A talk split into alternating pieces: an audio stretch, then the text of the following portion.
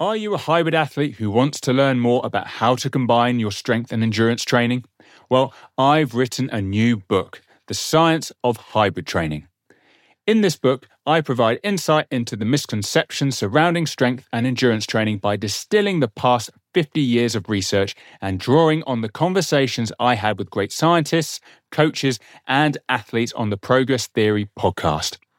This book is essential reading for hybrid athletes and coaches who are looking to understand the key training variables and their effect on the simultaneous development of strength and endurance performance. Get your copy now, available to buy from Amazon. Now, let's get into the show. Hello, and welcome to the Progress Theory, where we discuss scientific principles for optimizing human performance. My name is Dr. Phil Price, and on today's episode, we are joined by S&C coach Sean Seale. Sean is the host of Upside Strength, which is an amazing resource which involves a podcast, educational seminars, and a really, really cool YouTube channel. And I recommend everyone to go check it out. Through Upside Strength, Sean has investigated different physiological concepts and their application to training, particularly around endurance sports and CrossFit. It's really been amazing to see Sean's journey, learning new ideas, putting them into practice, and then developing his own ideas around training, testing, and monitoring.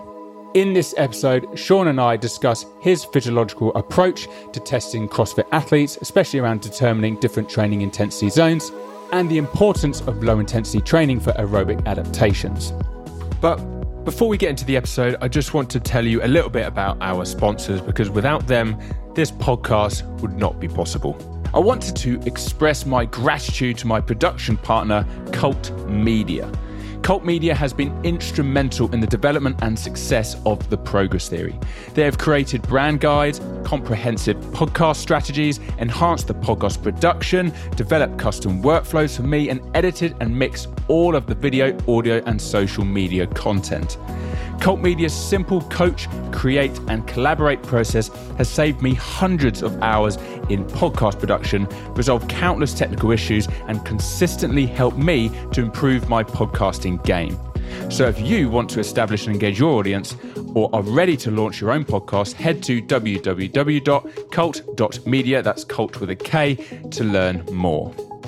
Also, thank you to Human24, fueling human potential and optimizing everyday human performance and well being. The supplement range at Human24 not only helps improve your lifestyle, it optimizes it.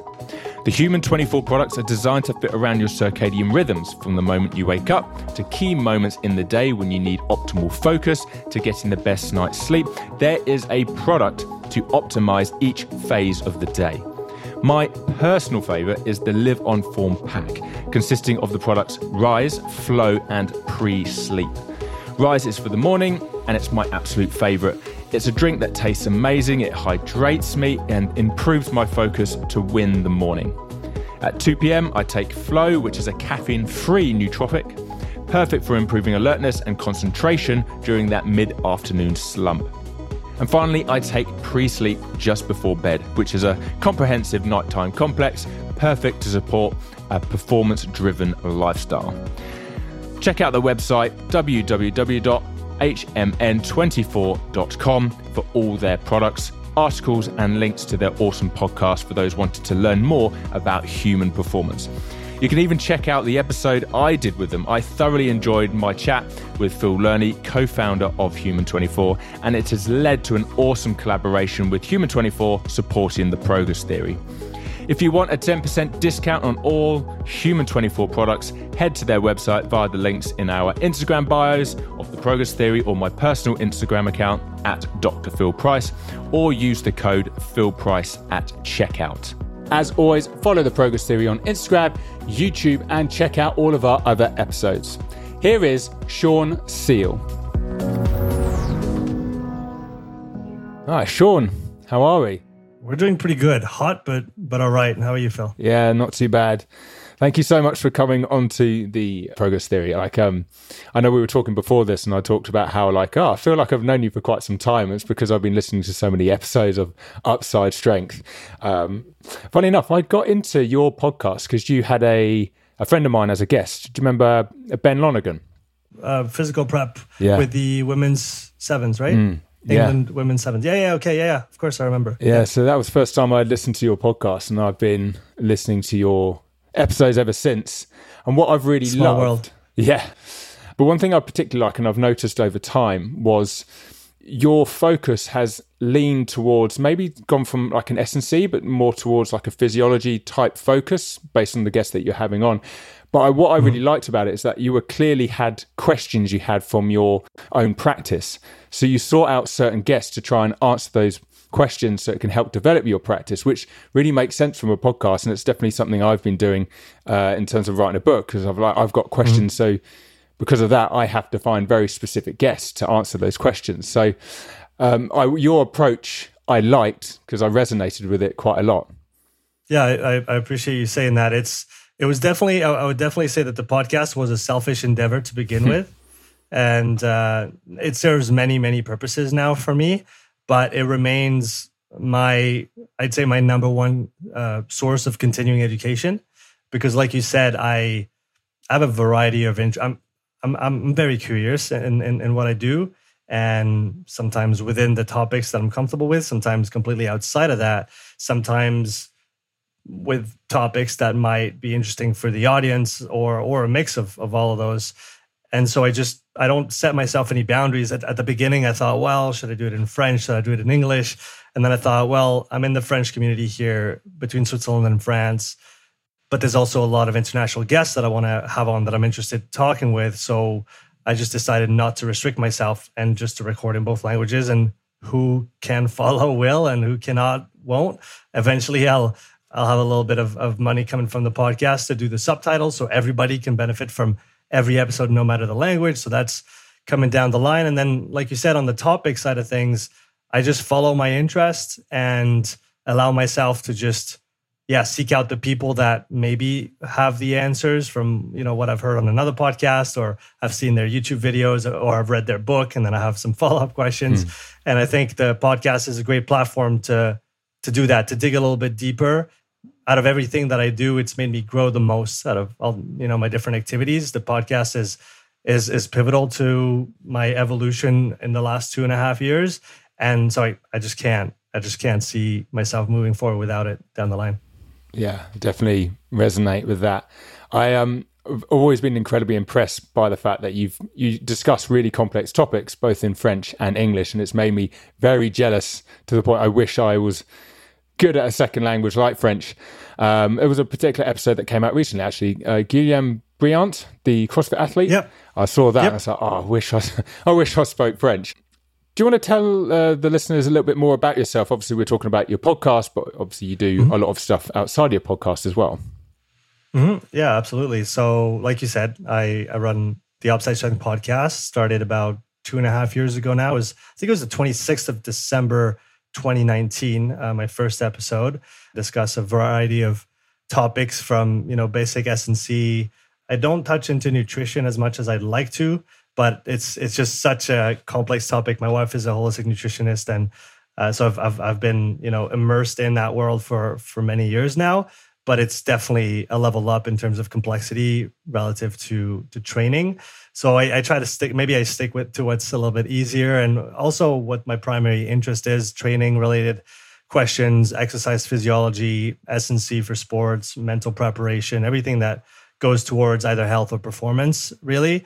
Besides this, I also have a YouTube channel that is mainly in French right now, although one of my goals is to start making more content in English. I do a lot of thought of the day, kind of five ten minute videos every day in French, and I'd like to replicate those in, in English as well. Just really sharing my thoughts, and those really help me learn. I, f- I find it very helpful to try and articulate thoughts because I'm not a big writer. And in my opinion, the best two ways to uh, organize your thoughts is either to talk or to write. And like I said, I, am not fan. I'm not a big fan of writing. I know it's a skill you have to practice it to get better. I haven't done that, but what I have done is, is simply talked to my phone usually and shared my thoughts, try to organize things, and that's helped me both push my understanding a little bit forward, integrate the different material that I come across, whether it's through videos, podcasts, my own podcast, books, uh, or just conversations, answer questions as well from you know the audience, people on Instagram, people on YouTube. So that's my that's my YouTube channel.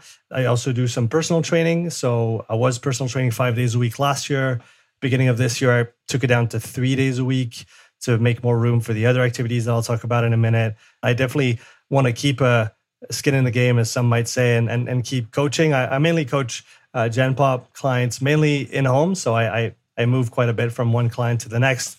I've done the the years of uh, coaching 30, 35 hours in one gym all day every, every week. It was great when I did it, but I could not see myself doing it now. So I'm happy to quote unquote lose half an hour between clients because I have to move from one house to the next. But it's fun. There are different challenges than the ones that we might face with uh, you know more dedicated athletes, people that you know live to compete. Just trying to help everyday people take better care of themselves, finding time to exercise, sleeping better, taking care of their food, how they think about themselves and exercise. So all those all those things kind of tie into the personal training. Then, in addition to that, um, about a year and a half ago, I started doing physiological testing. And so I've, I've worked now with with many different athletes across different sports, whether it's CrossFit, uh, which is kind of one of my main demographic right now, testing on the ergometers mostly, and also for running. So all the monostructurals uh, I'm able to to help those athletes with. Also working with some endurance sport athletes, ultra cyclists, some runners, some triathletes, uh, combat sport athletes as well for their general conditioning. I think the general side of, of conditioning is usually forgotten because we're, we're all into that uh, in that specificity and specific bubble right now where everything has to transfer and everything has to be you know specific to the sport but we, we forgot about the foundation a little bit the testing uh, i started i used to do quite a bit of it. Then it simmered down. Now i'm this back up. All the just online online coaching again mainly directed now to crossfit athletes around uh, working on the ergs. I did quite a bit of uh, indoor rowing myself. And so i think there's a lot of potential for growth uh, amongst that community especially when it comes to technique, both on the rower and the ski. So, you know, coaching athletes trying to just move a little bit better on those ergs where every watt counts. So if you can, you know, save 10, 20, sometimes 30 watts by just moving more efficiently, can make a world of difference. So that's another avenue. And then I've got in-person seminars that I that I started giving this year as well. So traveling mainly around France over the next few months uh, to to give that seminar and then also have some online education that I've been working with both in French and in English. That's on the Upside Strength Academy. Yeah, so that's that's the few things that I have going on. I know it's a bit of a laundry list. Mm, that is a lot of plates spinning at once. it is. Do you think you'll do your seminars in the UK eventually?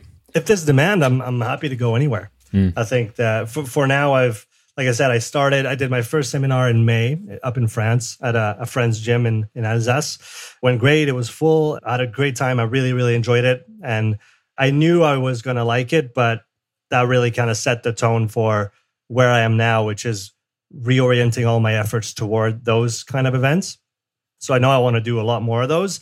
And yeah, for now it's in French. And like I said, my, my main audience right now is in French because mainly because of my YouTube channel where I post. Like I said, I've been posting almost daily now for two years, so um, that's that's been quite effective in uh, at least finding people that what I say, what I'm saying, resonates with.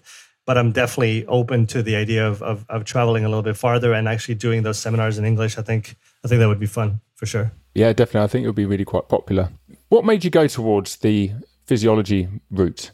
Is it because you were starting to work with more CrossFit athletes and you saw a bit of a gap there, or was it just purely, ah, this is a gap in my knowledge, but I find it very, very interesting. I want to learn more? Yeah, it, it was a gap in my knowledge that appeared when I started following Evan Peikon's courses on the Training Think Tank um, yep. classroom, I think it is called or was called. So, some the Training Think Tank, for those who don't know, uh, an organization within the CrossFit world, they coach some of the best athletes definitely put out some of the best content out there, educational material for for coaches and athletes around whether it's physiology, competition, skills, uh, and so yeah, I, I, I watched. I think it was it was at the beginning of the pandemic. I locked up my back and I was lying on the couch for two weeks, and I just watched everything that Evan had posted on the classroom. So that's when it became clear that I didn't know what I was talking about regarding energy systems, regarding how things actually work under the, the hood. And that was the beginning of my interest in human physiology and exercise physiology. And just haven't stopped since. I think I've I've done a deep dive over the last couple years now into that and trying to just get a good understanding of how things work and trying to understand different perspective, different models. Some people talk about, you know, lactate measurements, some people talk about critical power. Those are seemingly not opposite concepts, but usually opposite camps when it comes to agreeing or disagreeing about certain ways of, of seeing things and doing things. So trying to find the the middle ground between all of this, where wherever those that Venn diagram intersects, to simply just get the best understanding that I can, and then transfer that into what I do. So I feel like I'm at the stage now where I obviously don't know everything, but I feel like I have a good enough understanding now to start and dedicate myself and my time a bit more towards the programming and the applied side of all this physiology that I've been learning about over the last couple years but that's really when when the interest started was with with Evan's material. It's such a fascinating field, and there's a lot of interesting people that that talk about those things. And I was lucky enough to to have a bunch of them on my podcast, um, amongst other things. So yeah, that's I'd say about about two years ago is when all of this kind of hmm. started. Yeah, we've had Evan on the podcast as well a few weeks ago. Nice, and he is just a fountain of knowledge, isn't he? And we've had He's so great. many listeners message in with you know the emoji where it's like the mind blown. Just that over and He's over. got a few again. of those. Yeah, he's got a few of those. Yeah, I mean his work is so great. How did that information that you've got over the last two years then lead into your testing protocol that you've been doing? Because I noticed on your Instagram you've been working with Moxy, you've got a VO2 master, uh, and you've been also been assessing lactate. Uh, you say the test that you typically do is on an ergo. I'm assuming the bike ergo usually the bike for its again general mm. nature and lack of technical constraints yeah, uh, yeah, compared to the rower and the ski. I, I, do test on those other machines as well, but I'll usually require that the athlete has a has a really good technique to begin with. Otherwise, uh, I mean, you can definitely test even if the technique's not great, but mm. you'd probably be better off addressing how you move first and and then trying to test that to actually get an accurate picture of your true physiology rather than being limited by how you move. Um, yeah, so it's usually a bike. Cool. What kind of variables are you you really focused on? So obviously with the Moxy, you're looking at blood oxygenation levels, you know, oxygenated ventilatory uh, variables as well with the VO2 master. Are you just doing ramp tests or are you looking at different power outputs and seeing what level of efficiency that the athletes have, particularly if I guess if you're working with CrossFit athletes? Yeah, yeah, that's a good question. So the protocol is always a, I think, a, a, very interesting question to to dive into, and the why behind choosing one protocol over another. The one I'm using now is, from my estimation, the best compromise between everything that you can do in in, in one in, in, a single test. So it's a step test. It's an intermittent step test uh, in the way of four minute of work at a continuous output, whether it's watts on a bike or you know kilometers per hour uh, if, if, I'm testing a runner. Uh, four minutes on, one minute off, so complete uh, rest in that uh, in that minute. And what I'll try and do is have usually nine to eleven steps, so it's a forty-five to fifty-five minute test. It's pretty long. The first half an hour is really easy. Let's say we do 10, 10 steps. If I calibrate my test properly, we get to 10 steps it's at the point of failure. That's about a one to 10 on the RPE scale. So we start really, really easy, and the first five, six intervals are not they're not hard, they're not challenging. It's like a very long warm up leading into those higher intensities. And one of the things that made me come to this protocol was that I started diving into exercise physiology only with one Moxy. That's what I had. Hmm. And back when I started with that, I obviously thought you could interpret the world out of one single data set coming from a Moxy, which is definitely something that I've changed my mind about since then. Uh, so I don't discriminate. I just try and collect as much information as I can uh, at every power output or at every stage of the test with all the tools that I have available. So, like you said, I, will use a, a, heart rate monitor. I'll assess RP as well from the athlete standpoint throughout the test because, I've, in my opinion, it's a very important metric that we just tend to leave aside too much in the world of uh, data and, mm. and objectivity and all that stuff. So, yeah, heart rate, RPE, lactate like you said, ventilation and also VO2, muscle oxygen uh, saturation via the Moxy. Uh, those are kind of the main metrics that I'll track, and I'll do that throughout the whole test.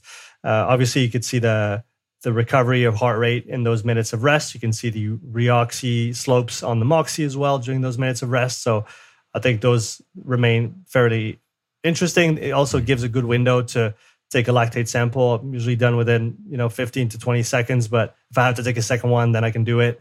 And so I, I feel like that was the kind of the, the happy medium between a very short ramp test where then you have to correct for the ramp because there's a delay in the in the VO2 response and and all those other components. Four minutes. Why four minutes? Because it takes about two minutes for all the systems to find some kind of equilibrium in the body. We we kind of know it if we start a hard effort. We don't really know what we're into until minute two, right? Hmm. 90 seconds, 120 seconds. This is when you really know how it's going to be for the rest of your effort. So with four minutes, I feel like you can get a good two minutes of steady state, quote unquote, at least a balance between delivery and utilization uh, of oxygen in the in the body, uh, and that allows me to to tease out some average heart rates on the last minute, uh, average VO2 on the last minute, average uh, ventilation, how somebody's breathing. Uh, that's another aspect that I focus on as well is how are people breathing relative to their capacity. So I do a spirometry test before the uh, the the the profiling uh, step test so that I know what capacity they have, and with the VO2 master, I can assess how much of that volume they're actually breathing. Should they be breathing, you know, slower, faster, deeper, or or not? That's all things that I try to look at, and then I also have a questionnaire that I send ahead of time uh, that informs me on the current layout of, of that athlete's training, what kind of volume they perform at lower intensities, at higher intensities, depending on their sport, depending on their goals. And then taking all of this and and now what I'm also looking at obviously is the pool of data's uh, of data sets that I've been able to collect uh, over over the last over the last while with all the different athletes is trying to establish an overall profile for the athlete, trying to be again precise in all those different systems uh, and establish some some baselines as to what is good, what is not, or what is preferable for such and such athlete. And then on that basis uh, recommend some training interventions which again are usually going to be pretty simple because most people don't do the simple stuff so they can usually get quite good adaptations from them. So a lot of low intensity training is, is what i'll usually recommend because again most people don't do it especially if we talk about the crossfit crowd uh, even endurance athletes most of the ones that i test they might be doing low intensity training but they're actually doing it too hard hmm. relative to their physiology. So we recalibrate those, you know, those intensities, those zones. And then that, so that's really the, the three main goals is determine the athlete's profile at this point in time, and then determine their strengths and weaknesses, orient their training relative to either their goals, their sport, their needs, et cetera, et cetera, and try to give uh, as coherent solution as possible to the athlete, not just throw uh, throw a bunch of you know physiology data at them and say, okay, well, this is this is you now. Now figure things out. No, no, I'll try and, and add in some educational components to the test as well, so the athlete understands why we're doing such and such measurement, what it actually means, and then how does that translate into training and what the different types of training are going to have as an effect on their physiology so that we can actually track that over time. So we have all the data. And when we do the retest, well, we better see improvements. Otherwise, it means I, I missed the boat.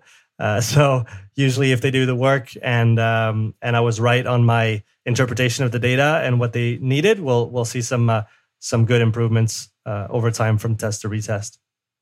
What kind of changes would you expect to see t- uh, from test to retest to show that they've actually improved in terms of their ventilation and say oxygen saturation levels with the Moxy?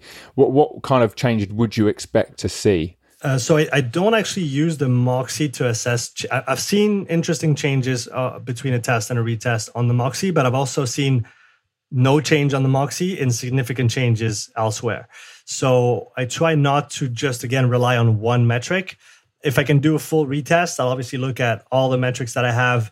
VO2, I just tested a, um, a ultra cyclist recently for the for the third time, and over four to five months, he's he's gained quite a bit in terms of efficiency. So VO2 consumption consumption at different power outputs. So that's been interesting to look at. Uh, sometimes it's in the way of lower heart rate for a given power output, lower lactate values depending on where we are on on the on the curve, higher thresholds, whether that's measured via a ventilation or lactate or I also get I also usually get people to do a three and a 12 minute test prior to the assessment so that we can calculate their critical power. That helps me calibrate the test. That also gives them two performance metrics that they can retest down the line. And we can see that profile evolve. Obviously, if I give a lot of sprinting, uh, sprint work to do to an athlete, well, we're, we're going to expect their W prime to go up. If we if we did some some lower intensity work, we'll we'll see everything going going up. Uh, so it really depends on the intervention and that's one thing that's interesting now where I'm starting to get quite a few retests after the the initial ones and a, a solid eight to 12 week training block. We can really see what works and where, uh, what the main effects are, and try to, you know, link up different interventions with different adaptations. Uh, obviously, not everybody's going to respond the same. People that have less uh, training volume and, and, and lower training age are going to adapt really fast at first. So it might seem sometimes a little bit, you know, it it might seem like a lot. And obviously, we're not going to get the same changes month after month, year after year once we start having a properly structured program simply because of uh, accommodation. It really depends on what we've been targeting in training. Again, that's why I don't discriminate. I collect all the data and then see how that compares uh, from one test to the next. I mean, I love Mark Burnley's All Out Physiology YouTube channel. I think it's absolutely fascinating. And I, I know read a lot of his work around critical power. Do you often use that test as well? I think you mentioned about how it's giving you a bit more information. So if we're looking at, let's just say, a lactate profile, and we'd like to see two sort of inflection points, is the critical power you're using is kind of like a marker of roughly around that second inflection point, and then you have like a lactate threshold as the first one. Is, is that the kind of two steps that you use, and you can kind of utilize that to determine uh, training intensity domains? Yeah, that's that's exactly it. You're you're right on the you hit the the nail on the head there. So, like I said, I get them to do a three and a twelve minute test ahead of time, so that that allows me to estimate their critical power. Uh, if they were to repeat the test a second or a third time, we can have pretty high confidence that we're going to be you know close to the the actual values. I've also one limitation of this uh, uh, this method, I guess, or this protocol, I would say is for athletes that are very powerful, that have big W primes, uh, it tends to overestimate critical power a little bit. So that's the only thing that I that I look at. If somebody is above 20 kilojoules uh, of W prime, I'll usually you know be wary of pushing or actually trusting, let's say that that critical power that we that we reached, and then that usually gives me the eighth step on my 10 step uh, profiling test. So because I, I know they're usually going to do two steps after mm. their threshold, and then they're usually going to be out of juice. Maybe somebody does three, but that's quite rare. Um, so that, like I said, allows me to calibrate the test, allows me to see as well, cross reference this with the lactate values, with the ventilation values, uh, with what I see on the Moxy as well. Does do all those different things correspond?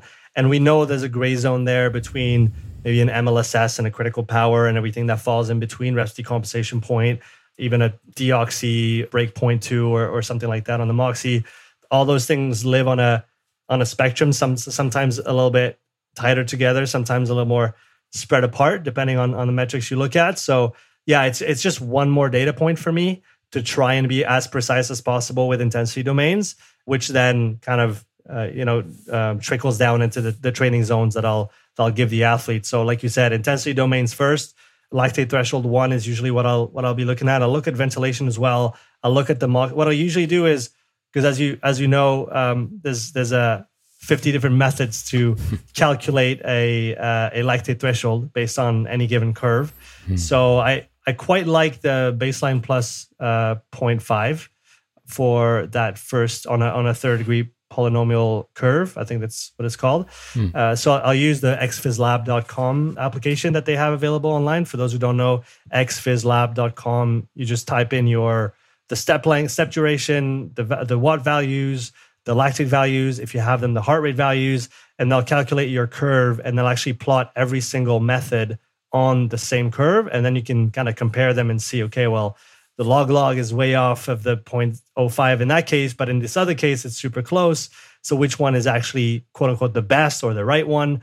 Uh, but like I said, I'll I'll look at lactate threshold one as my base value, and then I'll triangulate with the ventilation, with the RPE, and with the Moxy data as well to try and okay, am am I on the spot here, or if I'm kind of in between two steps, should I go up or down? And those other metrics will kind of help me interpret and, and or just decide in which direction I'm going to push it.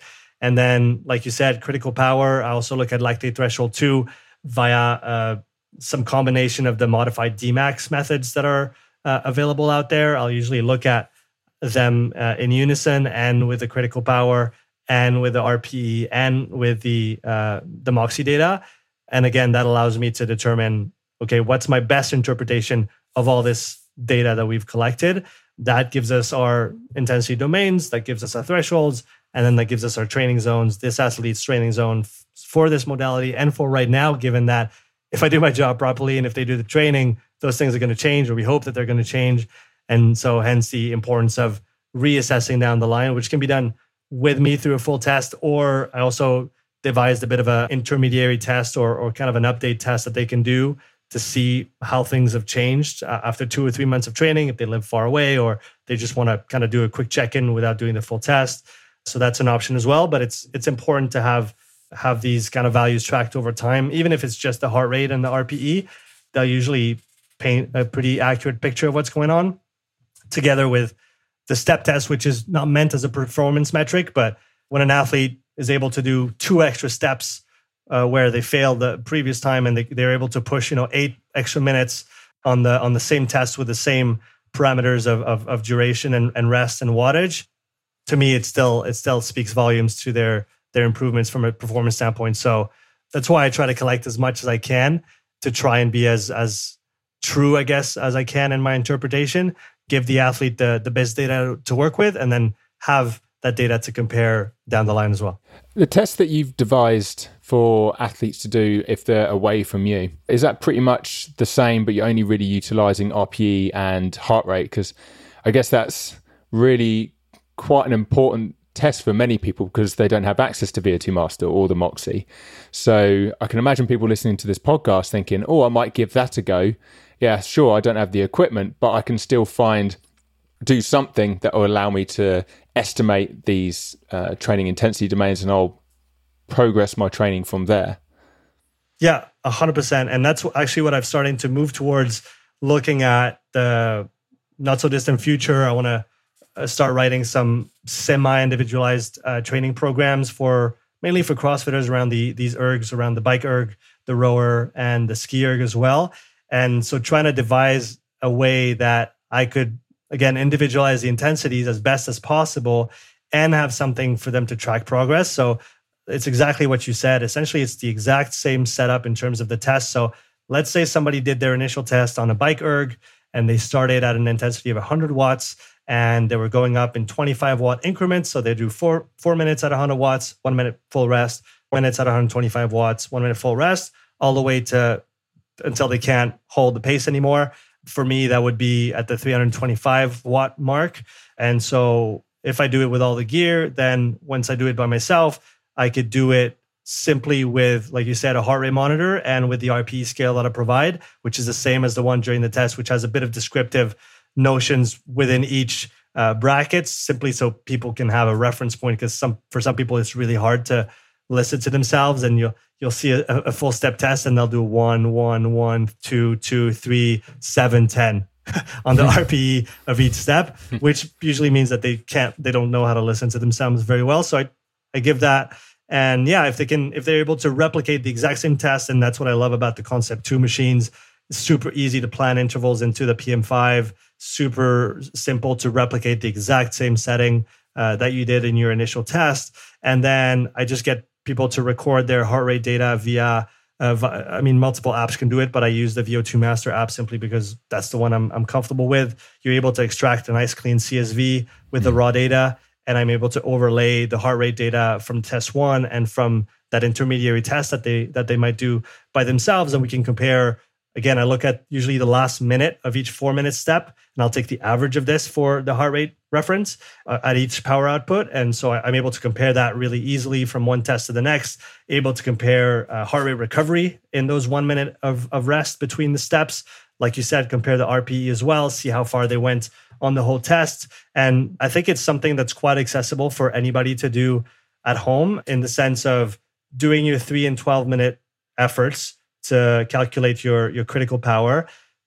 Use that as the eighth step on this 10 step step test. Start around it's usually between 30 and 35% of the critical power that was found and and just kind of break it down into the the appropriate steps. For some people, it's going to be 10 watt increments. Uh, for some of the the stronger guys, uh, the best guys that have tested, it's 30 watts from one step to the next. So it can there's there's a huge variation from one person to the other here, and the goal is to pick the interval or the increment in watts that's going to allow you to end on that 10 ish steps. Because in my estimation, if you do many less steps than 10, you don't have a lot of data to look at, and you it's hard to then kind of pinpoint those inflection points that we're looking for, threshold one, threshold two but then if you go beyond 12, now you're on the bike for more than an hour. It's very long. Some people might, you know, get simply fatigued by the duration of the effort, with regardless of the intensity of the test.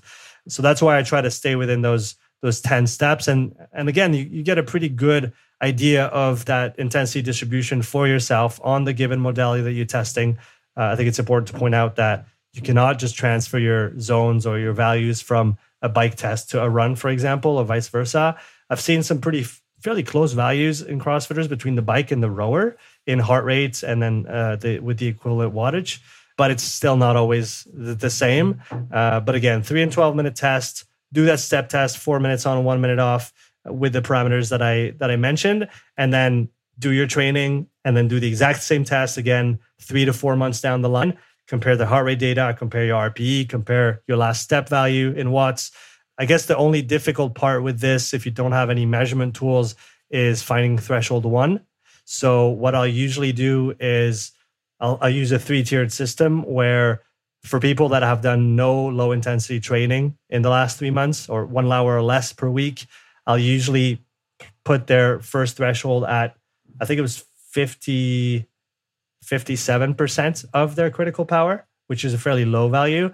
Uh, for people who've done two to three hours per week of, of low intensity training in the last three months, I'll put their threshold one at 65%, I believe. And then for highly trained endurance athletes who are doing four hours or more per week for multiple weeks of, of properly calibrated zone two work, I'll plot it at 70 or 72% of critical power. So that's kind of my best way of guesstimating where that first threshold might be based on how much low intensity work the different athletes have been doing. And yeah from there you get you get your intensity domains or at least a rough estimation of them. From what i've seen and and and from everything i've been able to collect uh, i'd say that's probably the most accurate way of determining your training zones uh, without any measurement tools beside a heart rate monitor. That might evolve down the line. I might find other ways to approach it that make more sense. But for now those that's three efforts, and that gives you a wide range of information on on yourself. Uh, and I think it's a it's a great starting point for for people who want to dig into it, or like I said, kind of that in between step for people that have done the testing and, and want to see where they're at now. During the testing, how consistent are the participants with maintaining the exact power output? So, for example, uh, I've tried some on a watt bike and find that you know the, the power output even though you're say you're aiming for 150 like it's fluctuating around between like 140 and 160 and you're, you're aiming to try and hit that point but it's not quite doing it. Uh, i've never done it on a like a concept 2 erg with the bike but is it a lot mm. more consistent being able to maintain certain power outputs which in turn i guess would be much better for the data? Yeah it's it's i would say compared to a watt bike it seems to be a little more consistent I've seen the instant value, instant watt values on on a watt bike, and like you said, there can be some huge ups and downs, and mm. sometimes hard for the athlete to just stick to one value. But for most people that I've tested on the on the Concept Two ergs, even if they didn't have prior experience on that machine, um, it's it's it's still it's okay to to to stick with the power. I, I usually say I'll, I'll usually tell them that this is their only job for the next hour is to just try to be as smooth as you can and try to stay close as close as you can to the value that you're supposed to hit. Plus minus 5% uh, plus minus 5 watts usually is is fine on the instant value. If they get distracted i'll i'll say hey look at your watts. Usually the average of the 4 minute step always falls within 2 or 3 watts of the of the step. Some in a some some people in a lab setting might say that it's it's it's too far off and it's going to skew the data and they probably wouldn't be wrong in saying that.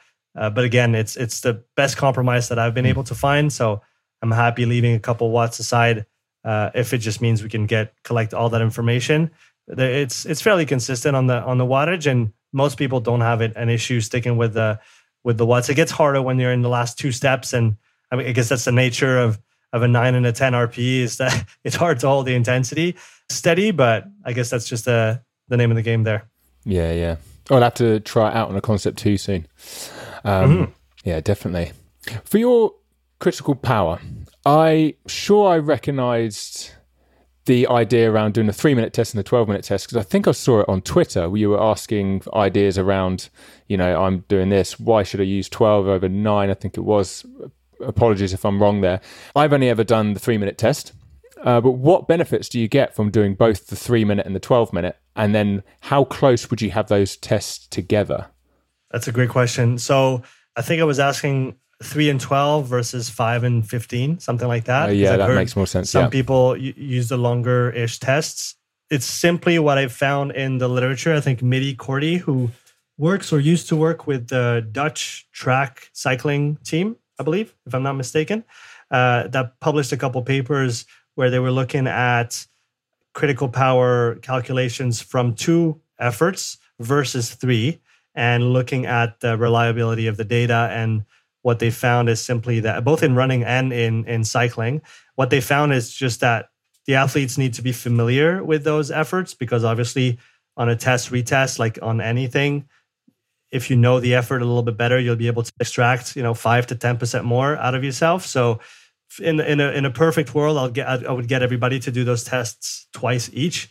But again, for simplicity's sake, I just need an estimation to get going and having a three minute effort, which is not a three minute all out test like you might have done, mm-hmm. uh, simply because this one, from everything that I've read, it's probably the most practical, but it's definitely not very easy to set up and most people will have a hard time actually doing the effort because of how hard it is. Mm-hmm. So I've I've I've shied away from this three minute all out test, and so the three minute that I use is simply a for max watts, so three minutes for max average watts.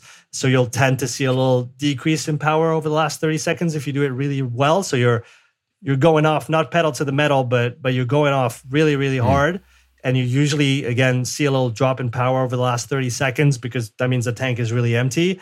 The 12 minute is, is going to be a, a bit more of a progressive effort over the 12 minutes. What i usually advise is thinking three minute segments and i want an 8 out of 10 8 out of 10 on the first uh, i guess that's the first half of the effort going into 9 out of 10 and 10 out of 10 on the fir- on the last two uh, three minute segments which will usually yield some some good uh, some good results. And you know if they have a bit more, they can they could really push on the last minute to try and and bump that average up. So the, the only reason I've been using those two is because the other options, which are like you said, the three minute all out test or five different efforts at fixed wattages or five other to, to get a curve, they just they just don't seem very practical to me. I don't want to have someone do five tests in order to give them a a, a simple uh, estimation of mm. of where that that value might be. So again, uh, just like with my testing protocol, it's the best compromise I've found. And uh, sometimes, if if people have a, another effort like a six minute on the bike or a two k row on the rower, we can plot that as a third point to kind of validate what we have with the other two. So that that's why I've been using the three and twelve simply because that's what I've found in in that that side of the literature. But I know it's not a, a, a completely foolproof approach, given that, again, if you're not familiarized with the efforts, you're not going to have as big an accuracy. You only have two points and you're extracting critical power and W prime. So stats folks will tell you that you, you can't necessarily infer two data points from two data points. I mean, you're not going to have a good reliability on that. It would be better to have three data points to go and extract two or two two results or interpretations. I, and I hear that and I'm conscious of that. But again, it's just it's the easiest way that I've found so far to to estimate that, uh, and it's fairly short too. And you, you asked about the spread. For some people, I'll get them to do it the same day. If we're crammed for time, I'll get them to do a 12 minute. They usually recommend at least 40 minutes of, of easy work in between to replenish W prime. With fairly trained people, you could put them put those efforts on the same day. They'll be able to recover and do it again and and have a high high output. Uh, people with less training, obviously, an all-out effort is is taxing, and they that might impact the second value. So, I'll usually just say do them 48 hours apart. Pick whichever one you want to begin with, and then do the other one uh, the following time. Uh, and again, if we have a lot of time, or if they want to, they could do it again. But for the estimation, just the one shot is is a, is a good start, I would say. I'm definitely going to have to give that a try. Like I've done, yeah, like you said, I've done the three minute all out test, uh, but I've only done it on a bike because I, I just don't have the guts to do it with a run, to be honest. Yeah. Uh, I can just see yeah. something going. Uh, and then when it comes to the bike, I feel, I you know, I go all out for the first, uh, well, you go all out for the whole thing, and you know, see that spike, it starts to go down. But whenever I've done it, I can just see this sort of like rise in power output towards the end because clearly I know it's near the end. Come on, keep going, keep going. And I know it's really supposed to find that curve off, but really I'm going down and then up slightly because I, I so I feel like I'm not judging an all-out effort as well as I could, which which in turn could affect the data. So, you know, the idea of pushing for a maximum average over that allotted time sounds like it could be something that could be better for for me personally. But definitely, I'll be interested to see what the data looks like after playing around with that. No, that looks cool. Mm-hmm. With a lot of your testing protocols a lot of it seems to be, and this is maybe the impression I get, that a lot of the people that you're working with aren't doing enough of that low intensity zone two work and you're developing thresholds so you can look try and stay in this intensity domain please. Why um, is training at a low intensity so important for these particular athletes particularly crossfitters? From what i've been able to to see and uh, i guess learn from all the proponents of this type of work in the endurance world and and see as a direct effect on CrossFitters. It's it's really the foundation for all the other adaptations uh, and all the training that you're going to do. So the way that I like to describe is that zone two is unless you're you know a marathon runner or an ultra distance runner, zone two is not specific to your sport. Zone two is general in nature. And what's great about general is, is that it's going to transfer to everything that's specific. So people need to stop thinking about okay how is that zone two going to make me faster in my fran time for example? Hmm. um, i don't like to think about it that way. I like to think about it in the following way. That zone two is going to allow you to train more often tolerate more intensity tolerate more volume recover better between sets recover better between training sessions. That in turn is going to push your performance up. We know how it works with tonnage uh, with weightlifters and how that correlates highly to performance on the competition floor. We know how volume of training, especially low intensity training, correlates well with every endurance sports from from biathlon to marathon training and all those other uh, disciplines, even even cycling as well. They're starting to see that in uh, I, th- I, believe it was Peter Leo, Jeroen Swart, and uh, James Spragg that that published something recently where they were looking at essentially the, the power duration relationship. So critical power, uh, to talk simply, uh, fresh and then under fatigue, and then look at what elements of training have the biggest influence on the decrement of power between a fresh critical power profile and a critical power profile after 2000 kilojoules of work or, or something like that. Uh, I forget exactly how they assessed it. And they, they saw that obviously that volume in the moderate domain had the best influence on least decrement of power between fresh and and fatigued critical power profile, which is which is paramount for a cyclist who needs to ride for four hours and then needs to sprint and then needs to be able to push in the last 10 kilometers. So we see those performance metrics arise in CrossFit. Again, everything that I've heard, and it always takes eight to 12 weeks. That's kind of the window of adaptation for those who have never done it or weren't doing it at the right intensity or weren't doing enough of it after eight to 12 weeks, they all come back and say, I feel better when I do intensity. So they, they're actually able to push harder in their high intensity sessions thanks to the low intensity training that they've done. So, like I said, the foundation, the support for the high intensity training, they're able to tolerate more volume of training in general. Uh, some of them even say that they sleep better. Obviously, for, for, if we stay on CrossFit, it's such a sympathetic dominant kind of sport. It's all high intensity all the time obviously the best and uh, the best of the best don't train like this all the time because they've reached such a high level now that they can they can really dig themselves into a hole if they were to train that way so there's obviously a lot of work on skill and movement efficiency Uh, but but still, there's a, there's a high high training volume. Same for combat sports, high demand, especially for mixed martial arts, where it's super time consuming to become good at all those different sports. And so that zone two work is just going to allow you to tolerate more training in general and then recover better.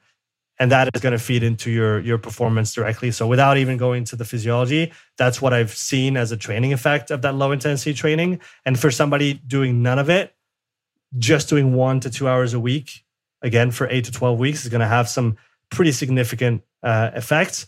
And then for those who are ready to do a little bit more, usually the return on investment is well worth it. Hmm.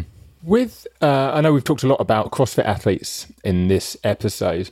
A lot of what we talked about in the rest of this season is looking at hybrid athletes or someone that wants to improve in like powerlifting, but also wants to do really good in running or a triathlon, mm-hmm. for example.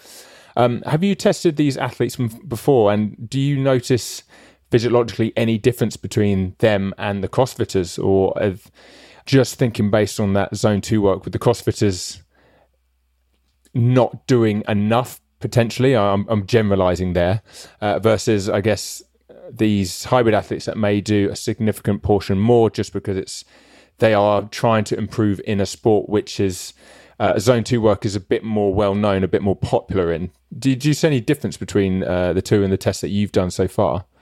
I haven't I haven't tested many hybrid athletes outside of CrossFit, uh, and and I think you're you're right to generalize that CrossFitters don't do enough low intensity training, and if they do it, they usually do it too hard. But again, that's the case for 97% of everybody that I've tested so far. The low intensity is not low enough. Uh, like Charlie Francis used to say, keep your highs high and your lows low. Uh, so it's it's important to be very conservative on that low intensity. But no, to answer your question directly, I have not tested uh, those athletes, so I couldn't give you a point of comparison. However, I have had some echoes from a few powerlifters that I that I talked to uh, in in the French community that have started to integrate even half an hour, forty five minutes a week of low intensity training and even they felt positive, you know, adaptations and benefits from this low intensity were contrary to what most people might think. Yeah, better sleep, better volume tolerance. I mean, it's it's the same. It's the same that comes back uh, for pretty much everybody. But you know, seeing that, and I, and I think we, we were talking performance here, but I think from a health standpoint, it's mm. really important to emphasize that this type of work helps you become metabolically efficient and healthy. Because I've seen a I've seen a bunch of very strong, powerful uh, CrossFitters that are metabolically, you know, that look like a type 2 diabetic metabolically. And you look at the, their lactate curve and where their threshold one is relative to the rest of their profile, and they're very, very far off the mark. So I think we can talk about performance, but at the end of the day, if, if somebody is reluctant to, to even consider that for their performance, for the health stand, from a health standpoint, especially with the times that we've just, just gone through, emphasizing how important it is to be, you know, metabolically healthy.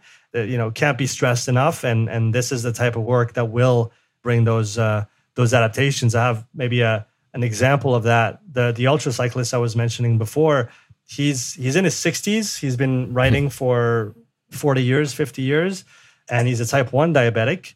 And upon recalibrating his, his uh, first threshold and his zone two work and emphasizing that intensity, and he's fortunate enough to have a lot of time to train. So he'll easily do 15 to 20 hours uh, of training per week, uh, with 12 to 15 of that being uh, low intensity. And he can usually do, you know, four, three to five hour stretches at a time, three times a week, which is unheard wow. of and really fantastic for mm. those kind of adaptations. And upon recalibrating his zone two, I tested him eight weeks later his absolute lactate values had gone down about half a point on the low end, and his threshold had moved 15 watts upwards. And more interestingly than that, his insulin intake had gone down 40%. In eight weeks, he was requiring 40% less insulin throughout the day, thanks to the, the low intensity work that we had been doing and his, his in, improved efficiency from a, a metabolic standpoint. So, mm. that for me is is almost more interesting than all the the power metrics getting better for competitors is like look at the impact we can have on someone's health with some very very simple training. Sure it takes a bit of time but it's the most accessible and you know the, the easiest training to do. So so that's that's another aspect that i've seen that is very important in my opinion both for competitors, whether it's for CrossFit, powerlifters like we were talking about, hybrid athletes, or or you know Gen Pop as well. I've got to ask, what does a metabolically diabetic or someone that's almost metabolically diabetic, especially with those CrossFitters, what does that look like in terms of where their thresholds are or in terms of the data? That's a yeah, very interesting point. Yeah, so I've, I haven't I haven't personally tested uh, a whole bunch of diabetics and been able mm. to assess their profiles and and uh, compare that, but I've seen other people post data about those populations, and what you'll usually see is highlighted values at very low power outputs, uh, which amongst other things, might signify that they have a high reliance on carbohydrates at lower intensities and an inability to uh, oxidize uh, fats in general. We what we'll usually see, uh, and and that's one metric that I don't have with the VO2 Master is that that fat oxidation curve. But I've seen enough other people's data to see the uh, inverse correlation between the lactate curve and the fat oxidation curve. So you can, and, and as we know, lactate is a signaling molecule within the body, amongst other things, and it will signal. Essentially, the more lactates you have in the blood, the less you're to free and utilize uh, fatty acids. So what you want to see ideally is some low lactate values if you want to have uh, a high proportion of, of, fat oxidation going on. So what you'll usually see in, in, in the few CrossFitters that I've tested that you know they're strong, they're they're ripped, they have a lot of muscle mass, and they're they're strong on the on the the high intensity stuff. But then you look at them and they're at one watt per kilo or 1.2 watts per kilo if we're talking relative terms, and they'll be at two 2.2 millimoles. There is no, they don't even have a one millimole in their profile. It's just everything starts at two. And then there's a plateau at two, 2.2, 2.5 for a while, and then it goes up. And from what I've heard from the the people that work more on the health side, a normal lactate value will be between say 0.5 and 2.5 on the higher end being usually what you see in a diabetic population or metabolically compromised mm. folks uh, and yeah sometimes that's what you see in, in crossfitters as well just because you do high intensity work and just because you train hard five six seven days a week uh, sometimes twice a day does not mean that uh, your engine is is optimized for efficiency that's really interesting. They're really, really interesting. Never really thought of it that way. But Sean, that was absolutely incredible. If you had any recommendations, and it's kind of summarizing a lot of what we talked about, especially around low mm. intensity work, what would your recommendations be for any CrossFit athletes that are listening to try and improve their performance or even give you the test that you've described a go? Yeah, so like I said, if they're willing to to test themselves a little bit, three minute effort for max watts, twelve minute effort for max watts, either the same day with lots of rest in between, or on two separate days, forty eight hours apart. Use that to calibrate that step test. I have a video on my YouTube channel. It's in French currently, but I'll probably come to to do it in English as well if I get enough comments on there telling cool. me do it in English. So yeah, I'll find it and comment. it's called it's called intermediary test on my YouTube channel, and I I describe how to set up the the steps and then how to measure your heart rate with the app that I mentioned to extract a nice CSV that you can compare down the line. Once you do all that, I think even just even just before doing this, one recommendation that I have for everybody is try to assess what you've been doing over the last six months in terms of training, different training intensities, different uh, methods of training, and then maybe lean towards uh, so the low intensity has to be a, a constant. It never really goes away. It can, it's going to fluctuate in in volume between i like to say between 1 and 30 hours per week depending on who you are and what time of the season it is but that's a constant but on the higher intensity stuff if we if we talk in zones if we go from 3 to 7 look at what you've been doing what type of time domain you've been hitting and then go train outside of this for a while. So if you're in crossfit and all you've been doing is you know, high-ish intensity efforts between say 4 and 20 minutes, well, maybe you should look at doing some tempo work where you're going to be looking at uh, you know, eventually 30 to 40 to 50 to 60 minutes of effective work in that zone over a training session. Maybe you look, should look at Wingates. Maybe you should look at, you know, kind of high, high intensity sprints, 60 seconds at a nine or 10 RPE uh, repeated with lots of rest in between types of efforts that are actually high intensity that most of those people never actually see because they're always in the middle, right? They're always in the middle of kind of zone four, zone five, if you want to put a zone on, on CrossFit. This is kind of where the sport lives. Nobody really goes above, nobody really goes below. So simply exploring intensities that you haven't subjected yourself to in a long time, as Alex Hutchinson said uh, on my podcast. He's the author of Endure, mm. which is a phenomenal yeah, uh, read book. for those. Yeah, yeah, phenomenal mm. book on on endurance sports uh, and and and psychology as well, which which I like a lot.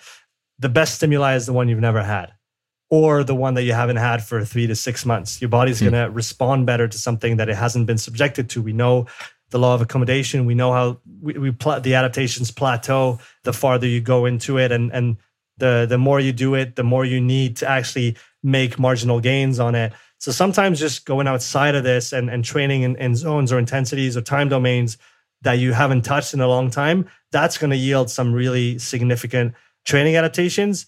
But you have to bear in mind that it's going to suck because you're not good at them because you haven't done them. So if you can get over that hump of oh I don't I don't like this work because it it's gross and Wingates and, and 60 second quasi all out efforts are pretty pretty disgusting, mm.